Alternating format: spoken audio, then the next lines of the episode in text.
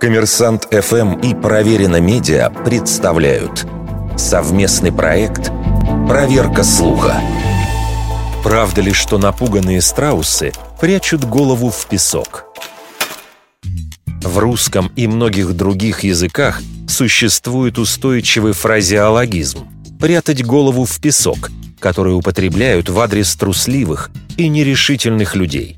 Еще Достоевский в повести года «Двойник» писал – он сгорел от стыда и уткнул в бумагу свою победную голову, совершенно с той же самой целью, с которой страус, преследуемый охотником, прячет свою в горячий песок. Первым, кто упомянул такое поведение, стал античный римский историк Плиний-старший. Он писал, что страусы настолько глупы, что думают, что спрятав голову и шею в песок, они становятся незаметны целиком – Страусы действительно несуразны внешне, непропорциональны и не умеют летать. Но эти птицы способны превращать недостатки в достоинство. Высокая шея и зоркие глаза позволяют им издали видеть хищников, а длинные ноги развивают скорость до 65 км в час, что позволяет ускользнуть практически от любого врага, кроме гепарда.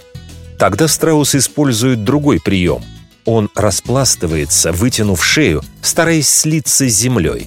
Такая маскировка действительно вполне эффективна. Что касается закапывания головы в песок, исследователи считают это заблуждением.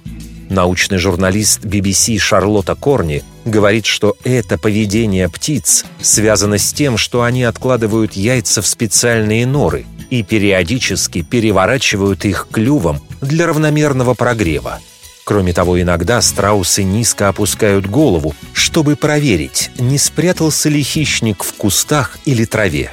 В интернете есть популярный ролик со страусом, который ведет свое семейство на водопой, тщательно проверяя, нет ли вокруг опасности. Вердикт. Это фейк.